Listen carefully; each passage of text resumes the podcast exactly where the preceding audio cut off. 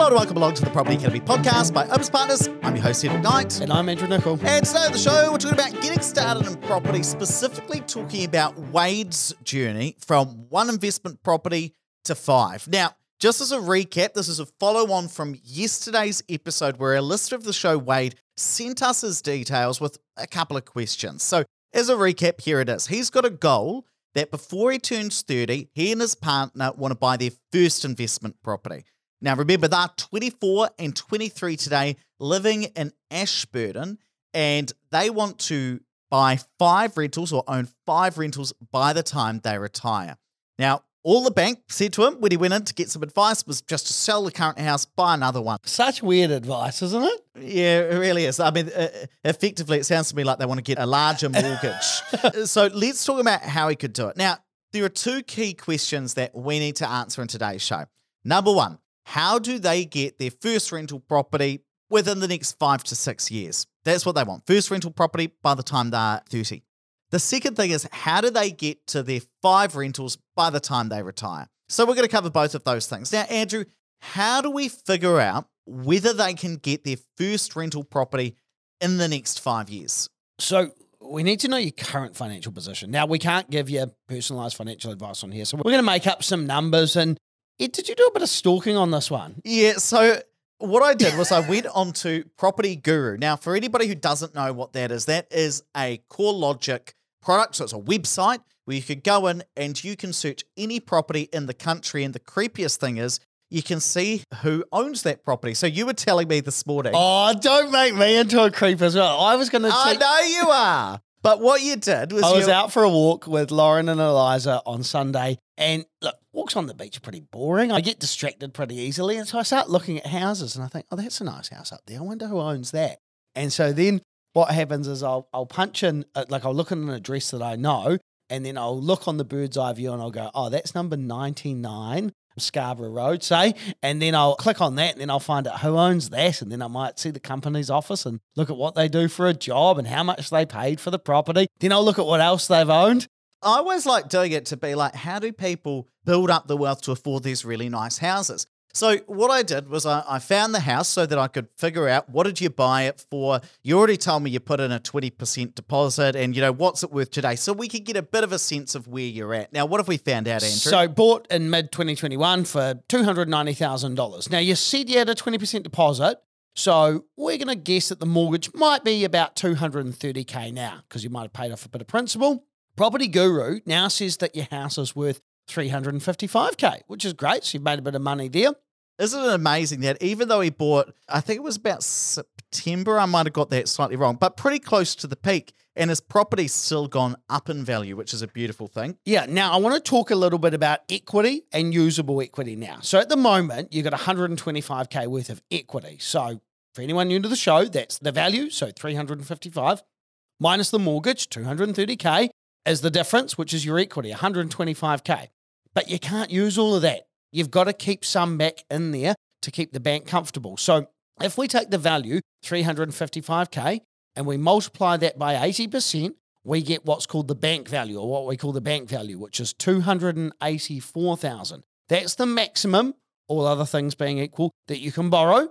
So minus your mortgage from that leaves you with 54,000. That's your usable equity for a deposit if you were to take that out and go and buy a rental property, which is awesome for someone who's 24, by the way. I think it's excellent. I think you're in a really good position for your age and stage. I think that's really, really positive. But uh, one thing that we don't know is we don't know how the renovations that you've done actually have improved the value of the property. Because if you've done cosmetic renovations internally, it's not necessarily going to be reflected on what we can see the value as.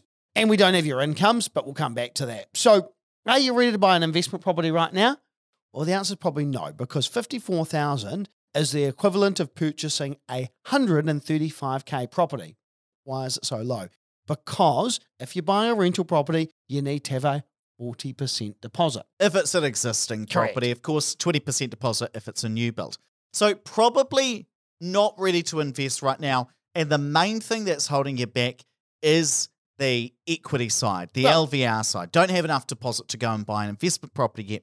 So, how could Wade figure out when he's going to be ready? And the best way to do this, and it's absolutely free, is download our investment ready spreadsheet. Now, I made this for our sister company, Catalyst Financial, and if you download it, you can put in all of your numbers and it runs a whole heap of forecasts for you as if it was the bank. So it forecasts the income side of your mortgage application using two different methods, and it forecasts your equity. How fast is your house going to increase in value? And look, what I've done, Wade, is I've gone and I've looked at what's the average income in Ashburton. You really did have a good detective time over the weekend, didn't Yeah, this? yeah, and in 2019, it was about $60,000 for a guy in Ashburton. So I've said, okay, I'm going to assume your salary is 60K. I don't know what it is, but that's average for Ashburton. And to make it a bit more conservative, I've assumed that your partner's salary is 50K. So it could be swapped around. It doesn't matter which way it is, but 110K household income, two adults living in there with two cars. And I'm going to assume your financial situation's pretty clean. So no credit cards, no other loans, no student loans. And I've just assumed that for simplicity, though you could download this and do it yourself with the actual situation. Are you going to send Wade this copy? I could do. David, remind me and I'll try and remember to do it, but it's quite likely that I won't because I'm useless. now, when I run those numbers, it looks like you're going to be able to purchase your first property in seven years. Now, what have you used as a purchase price? I have used 560K for a new build. So I've assumed a new build, and I'll tell you the reason why, because then you're going to require a 20% deposit rather than 40%. So you're going to be able to get there more quickly. And I've assumed that the value of both your property and that property is going to increase over time, right? Because if your property gets more expensive, so is the property you're probably going to buy. So at the moment, running these numbers, about seven years to buy that property. Now, what's interesting is at the start, what's holding you back? Mainly the deposit side, your equity. But over time, it's actually going to become income by these calculations. But I've been looking at, you know, what are some ways that we might be able to get that down? Because in seven years, you're going to be 31. You told me you want to do it by the time you're 30 at the latest, buying this first one. And we're just going to change some things in the calculator to say what could help you do it more quickly. So, one example is if income is the thing that's going to hold you back, well, what if you could get a flatmate in for $150 a week in your house? And I know your house is a two bedroom house based on, uh, yeah, I've really Looking my through the window. Not looking through the. I jumped in my car. I drove an hour to Ashburton. No, property guru told me that as well. I know this sounds a bit creepy, but this is this is the information uh, that that is out there on the internet. And let's say, and I'm kind of guessing here, but I'm going to guess that maybe your house is worth four hundred thousand dollars if you were to revalue it because of your renovations.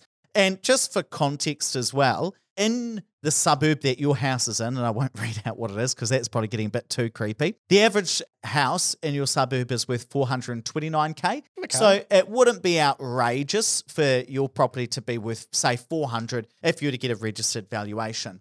So doing two things, saying the value of your house has gone up to 400k, and you've now got a boarder paying you 150 bucks a week, and you might actually use that to pay down your mortgage more quickly, which would certainly help a bit. But doing those two things alone would take you from being able to purchase in seven years down to being able to purchase in two years' time. Now, I've got a question. Does that extra $150 a week that you've taken in from the boarder, are you paying that off the mortgage or is it just that you've got a higher income to be able to do that? I haven't uh, included that within this Yes. model, though you could do that and that'd get you slightly Speed up again. You'd get there sped up a little bit more quickly. But those two things would say instead of buying when you're 31, you'd be able to do that by these numbers by the time you're 26. Which is great because if you think, hey, I've just carved five years off buying my first property, that could be five years earlier that you retire. Yeah, potentially. And of course, the thing is that we all need to be aware of is, you know, this is just a Excel spreadsheet model to say based on our best guess, when might you be able to do it? Now, of course, things change, life changes. It's not going to work out exactly like this, but this is our best guess. Now, Andrew, let's say that Wade did this, he cut it down to two years. What are the different ways that Wade could invest in property? So, Wade, you could go and buy a bigger house for yourself, like the bank said, and, and turn your current property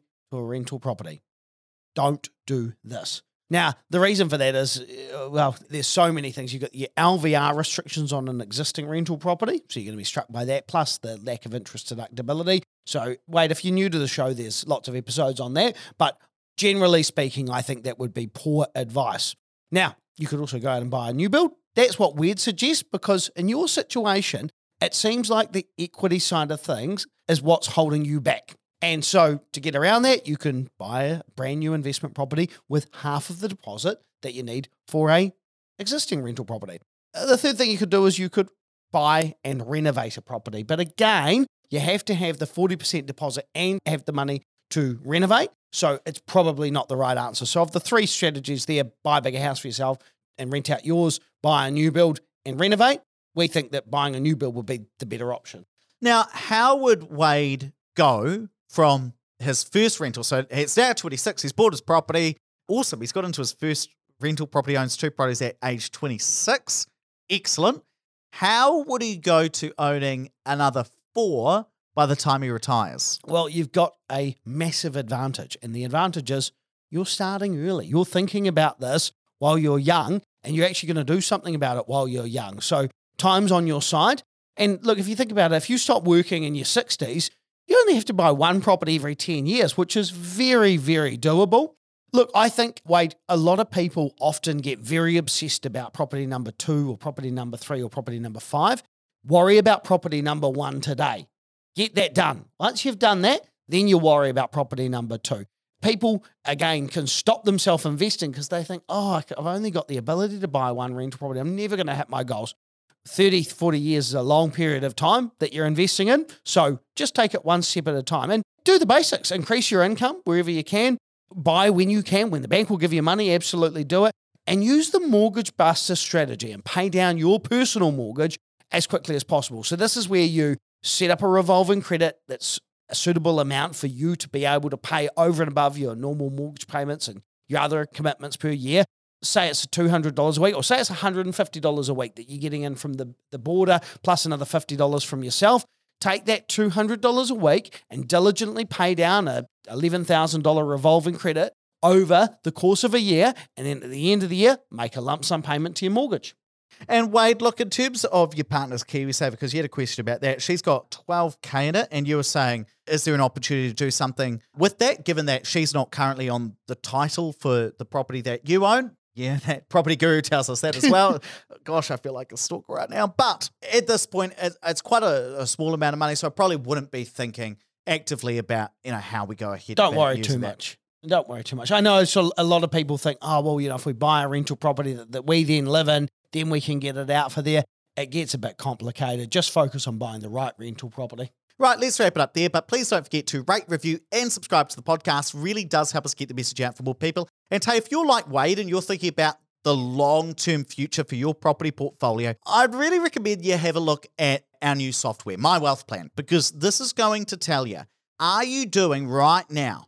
Is that going to be enough for you to hit your long term financial goals? And look, this is free. Just go to mywealthplan.opespartners.co.nz you're going to be able to use it. This is the same software that we talk about in our book, Wealth Plan. So either go to mywealthplan.opespartners.co.nz or just get into the show notes. Or swipe over the cover art, go to the show notes. You're going to find a link in there.